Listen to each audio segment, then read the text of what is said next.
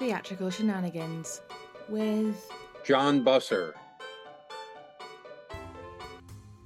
Hello there, and welcome back to the shiny new season two of Theatrical Shenanigans. I hope you haven't missed me too much, and I hope you enjoyed the mini shenanigans series over the summer. For those who've only recently discovered Theatrical Shenanigans, allow me to introduce myself and it. My name is Rachel Feeney Williams, and I have been the producer and host of Theatrical Shenanigans since January 2023, and have been a playwright since 2008. The idea of the show is very simple. Every fortnight, I introduce you to an audio play produced from a script sent in from a very talented playwright from anywhere in the world. And I also introduce you to a guest who then discusses their work and the play with me. So, without further ado, I will introduce the very first guest for this second season.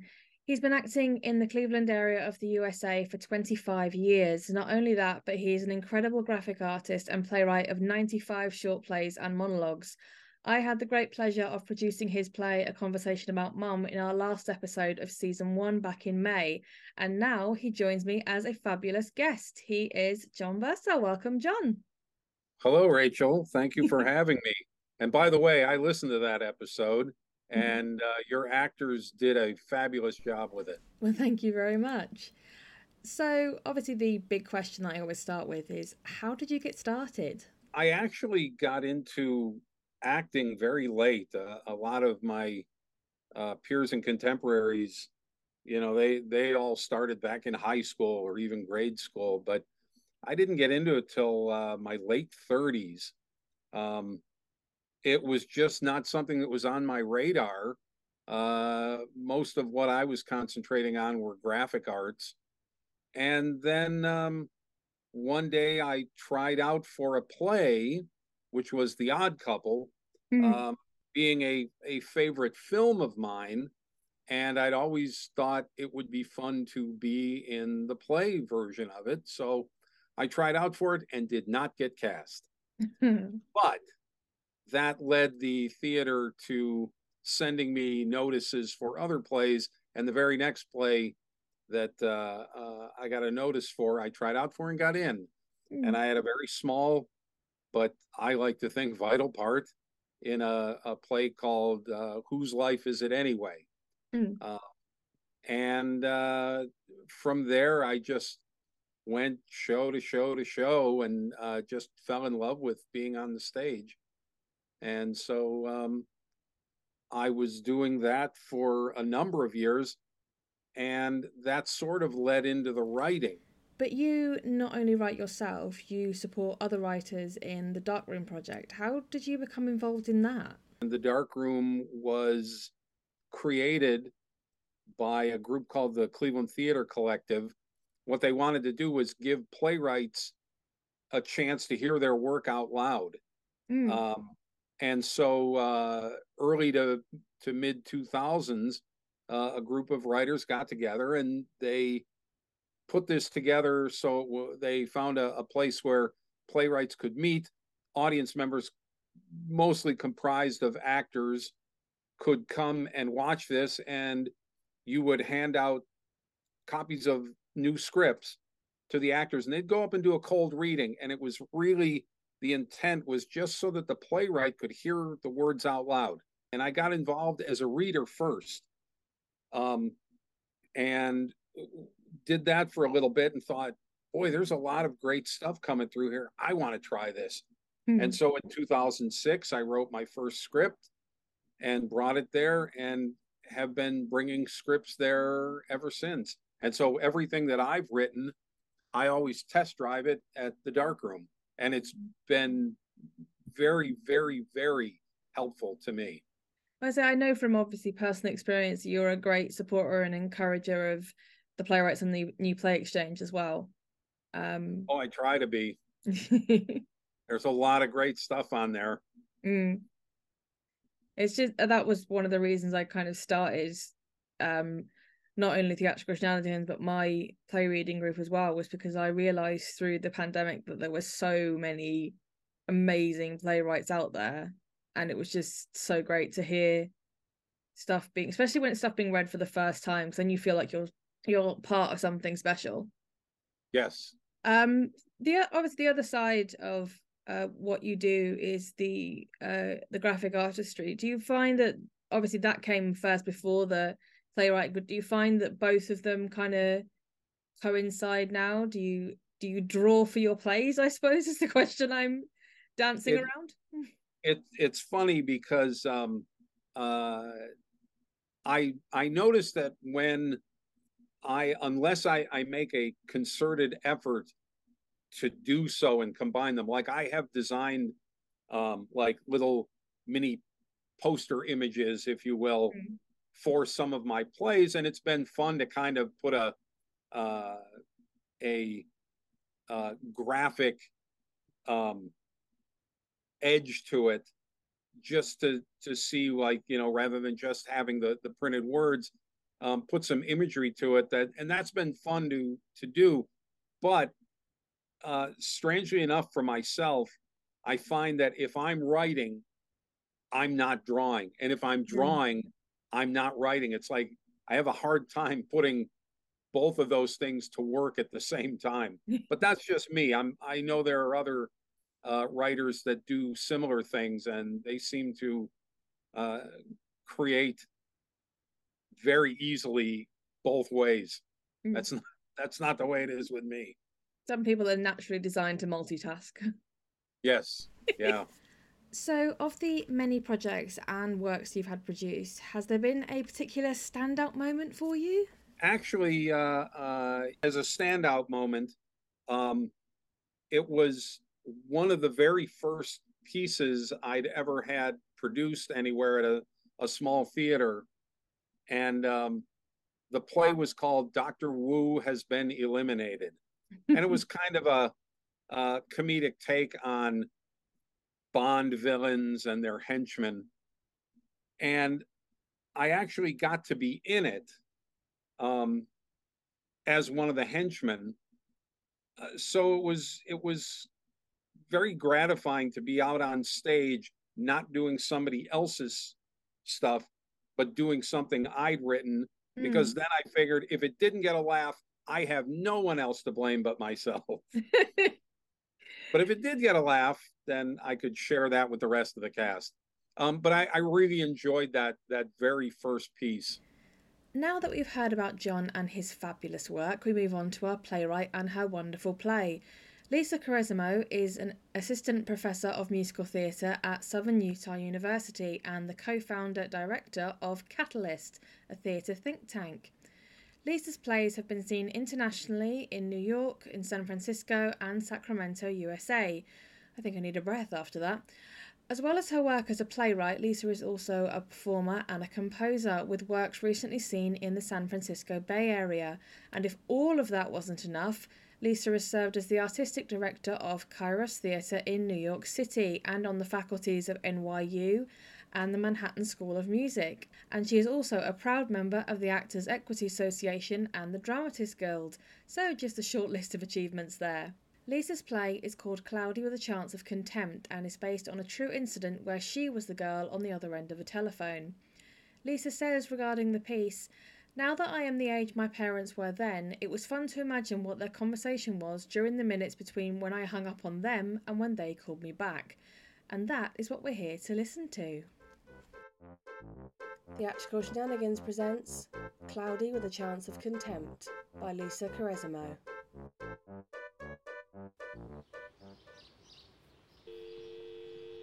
I did not see that coming. How dare she? What are you doing? Calling her back. What are you going to say? Ungrateful, disrespectful. And then what do you think will happen? Why are you so calm? We can't go charging back in there without a plan. Would you have ever said that to your parents?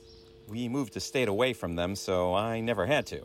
We should just go get her and bring her home. She's 21. She's always been immature for her age. She's not she ready. Won't come with us. We'll make her. How? Dan would never. This is not about Dan. How are you laughing? Hear me out. She's sitting there right now thinking she's getting away with it. She is getting away with it. Not if I can help it. We have to call her back. She's been getting away with it for years. Don't be ridiculous. What? How many times did she get in trouble as a teenager? Do you not remember the mouth she had on her? Really in trouble, really testing our limits. I personally did not appreciate being talked to that way. I still don't. Think about it. Straight A student, violin practice, orchestra, books. Did she ever even go out? What teenager lives like that? She was just a good kid. Until today. Dan was pushing boundaries constantly alcohol, drugs, girls, lying about where he was going, staying out late. I thought this wasn't about Dan. Besides, boys will be. There were girls at those parties. Newsflash, there were girls there when he had sex. But she was so good. Too good. You don't need to get that way with me. I'm not getting any way with you. Newsflash? You're missing the point. The point is, everyone is being disrespectful to me today, including my own husband. And our daughter is living in sin, let's not forget that part. We should have thought this through before we called her today. As soon as I heard that man answer the phone yesterday, I knew she was lost to us. What did we think she would do? Kick him out? Move home? Just because we said so? We thought she had some shred of decency. She did say he was renting one of the other bedrooms. And you believed that? I don't know. You wouldn't know. I am not taking that bait. Because you weren't there. Let's not. You never had to endure the contempt, the disrespect. It wasn't contempt. She did manage to be civil to you in the few hours you were home each week. Congratulations. Why do you have to take everything so personally? And now I should just sit here and let her get away with talking to me like that? To us? We have to call her back. Not without a plan. We agreed the children would be my responsibility, my decisions. She's not a child. She's still my child. She obviously doesn't think so. We have to call her back and let her know she can't just flaunt her. Did you hear how matter of fact she was about it? Like it was clear we were in the wrong. Exactly. Who hangs up like that without even shouting first? Oh. Oh, I see, yes. We don't call her back. We just let her suffer for a while and worry about how upset we are and then let her call and apologize. She won't call. Of course she will. You would have called. But you also would never have told your parents off like that. Are you enjoying this? All those years of her being the perfect kid, we thought it was because she was the perfect kid. She was just biding her time. She wasn't perfect. She basically did whatever she was told for 20 years, just so today she could say, When I was under your roof, I followed your rules. Now it's my roof and my rules. Call me back when you want to talk about the weather. Wow. Not a penny. She's not getting a penny. She doesn't care. She cares about us. She must care what we think. I think if she cared, she would have done all the rebellious things a teenager does to test the limits. She just sat in her room with her books and her violin and waited. Are you saying she doesn't love us? I thought she did. I mean, we both thought she. She was the good one. She was. What do we do? We call her back and talk about the weather. Absolutely not. Was she that unhappy? She moved out of the house and flipped a switch, and now she doesn't love us anymore. I don't buy that. Was she afraid? What did she have to be afraid of? She had everything school, clothes, books, violin lessons. Us. Was she afraid of us? Well, she better be afraid of us now. What are you going to do? Drive to Pittsburgh and spank her? I have a mind to. Sally. You want to just let her get away with this. I don't want to lose her. I don't want to lose her immortal soul by condoning a sinful lifestyle. That's a little dramatic. Oh, so you're fine with her living in sin? He might just be a roommate. It's disgraceful. Are we going to cut her out of our lives every time she makes a choice we disagree with? She's the one who just cut us out. She did no such thing. She hung up on us. She told us to butt out of her business, and we kept lecturing her like she was still 16 and we had some kind of power over her. So we call her back and let her know we disapprove, and then we drop it. She'll hang up on us again. She needs to know what we think. We already told her what we think. We were very clear. Repeatedly. Loudly. What, so now we just pretend it doesn't matter? Do we want a relationship with her or not? And just accept the fact she's living in sin. Dan is not a saint, There is no comparison. and neither are we. No one is. None of us openly. Are we going to love our child or not? we can love her by being firm. If we do that today, we may lose her. You're okay with that, aren't you? You'd be fine to never hear from her again. She'll come around. I'm not willing to gamble on that. I'm not willing to gamble on her immortal soul. God damn it. When did you get so self righteous? I don't deserve that. You're not worried about her immortal soul. You're worried about appearances. How dare you? Your pride is going to drive her away. That is grossly unfair. If we insist on this one thing in this one moment, we will lose any influence over her we may have for the rest of our lives. Now who's being dramatic? Are you willing to let that happen? Doesn't seem like we have much influence in either case. Not now. No. So what's the point? The point is, we love her, no matter what. Fine.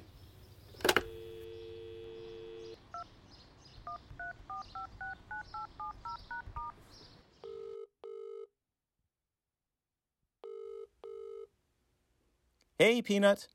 How's the weather in Pittsburgh?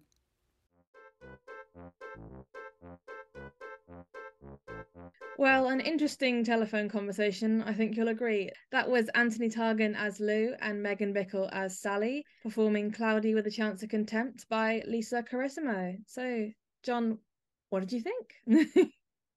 um, really, really interesting piece. When I first listened to this, because I listened to it um, and then went back and read it. And I'm glad mm. I did it in that order because listen, eh, uh, if you read something, you sort of are forming expectations in your mind while you're reading it. You're trying to mm. figure out where it's going to go. But when you're listening to something, you can do that, but it's a little bit more passive. And I just wanted to let it unfold and let let the the audio tell me where it was going rather than me try to second guess it as I read it. And I'm glad I did that because I I was very pleasantly surprised to find that Lou was not the out of touch parent here. um, I mean, and, and it's not to say that oh, I'm glad the mom was was the the bad guy. She wasn't really. I, I think she was. Um, I, I think the mother Sally was just having a hard time um, letting go of her daughter because she was she she said she wants to let her daughter you know like like all good parents you want to let your your kid fly mm. but i think dad was much more willing to let the daughter fly even if it was in a to a place that they weren't necessarily expecting or wanting. Yeah, I, I think that the fundamental kind of core moral, I suppose, for me was you have to let your kids make their own mistakes. Yes. Yes. Um, because I mean, yes, Sally could have phoned her up and continued to yell. She could have gone all the way out there and tried to drag her home, but all that would have happened is she would have pushed her further and further away and it's like you said the the dad could lou could see that but sally kind of couldn't. It it does make me uh wonder if you know there's a backstory. Um maybe maybe sally has a similar sort of interaction with her own parents mm. um who maybe didn't approve of lou. I mean i'm reading into that of course uh, because none of that is ever even hinted that. But again, the, the reaction of Sally was strong enough and rigid enough. I mean, Sally seemed um, unbending uh, compared to Lou. But and so it makes me wonder if there's something in, you know, the backstory of, of Sally, which is a, a really nice sign of good writing when you as a reader or a listener in the case of the audio you're interested in the the full lives of the characters that are in it. Yeah absolutely. As for for me i found myself when i got to the end questioning as you, as you did what sally's relationship with her parents have been like to make her this way. Um at one point lou mentions them moving like so many hours away from his parents so they wouldn't have to deal with them. So that kind of brings another set of questions up about Lou, Lou and Sally's relationship with Lou's parents. And you find yourself thinking about all these different elements of their lives that you never see, but that snippet of conversation makes you question. And it does kind of make you think, I want to know more about these people. And for me, that's Yes. really a sign of great theatre, is it when it leaves you wanting more. Yes, I, I totally agree. I think uh, Lisa did a very nice job with these characters. I'll tell you what, well, another thing that was intriguing to me at the very end, um, Lou picks up the phone and calls the daughter, and the mother kind of, you know, in the script, it says Sally throws her hands in the air and backs away from the phone. He picks it up and dials. It makes me wonder is Sally going to want to take part in this next conversation Mm. or going to stay away from it? Uh, my feeling is it will it will get the better of her and she will want to take part in the in the conversation. Yeah. I mean, you, you can't ignore the the bond between parent and child. I think whatever Sally's opinions are of her daughter's lifestyle and her daughter's relationship will be, in the end, overshadowed by that desire just to be involved in her life as her mother. Yes. But we're, we we as I say, this is the thing we're we're guessing about scenes that haven't even been written yet. But but isn't that great that that Mm. she wrote something that makes you want to speculate about that? Yeah, no, absolutely. I just I, I love the the way the relationship between Sally and uh and Lou is portrayed. I, I mean, obviously the actors help, but the way that um Lou is tend to be slightly slower and more calm, whereas Sally is very erratic and very clipped and to the point. Um, Right. it, it almost like shows what how their marriage is like, I suppose. It, it could be that they complement each other very well. Sometimes those opposites really work together well. Mm. You get you see it so much in um not only in plays but obviously in sitcoms on televisions as well, where you have a male and female couple and they will be very much opposites in the way they behave and their tone of voice, and it just works. They just balance each other. hmm Um, yeah. So all in all, uh, John, what's your kind of final thought on the whole whole piece? um, I was really intrigued by this family dynamic, and uh, it it actually makes me want to see where this goes. Um, I, you know, some plays have a very natural ending, and you're like, "That's a great button to it."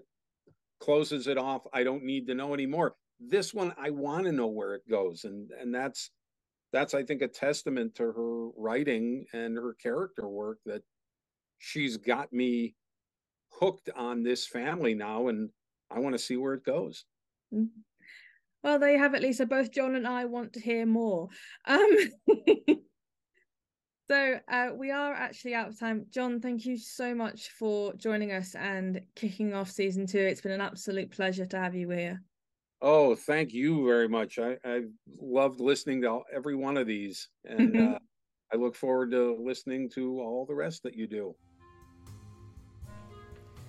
So there you go, season two of Theatrical Shenanigans officially off with a bang. Thank you for joining me for this episode, and I hope you can join me again in a fortnight where we'll have something a bit more emotional from an Indianapolis playwright with a guest based on this side of the pond.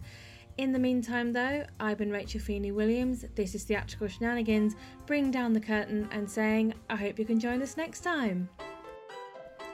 Theatrical Shenanigans was an RFW Scripts production, with music written and produced by Chris Cody.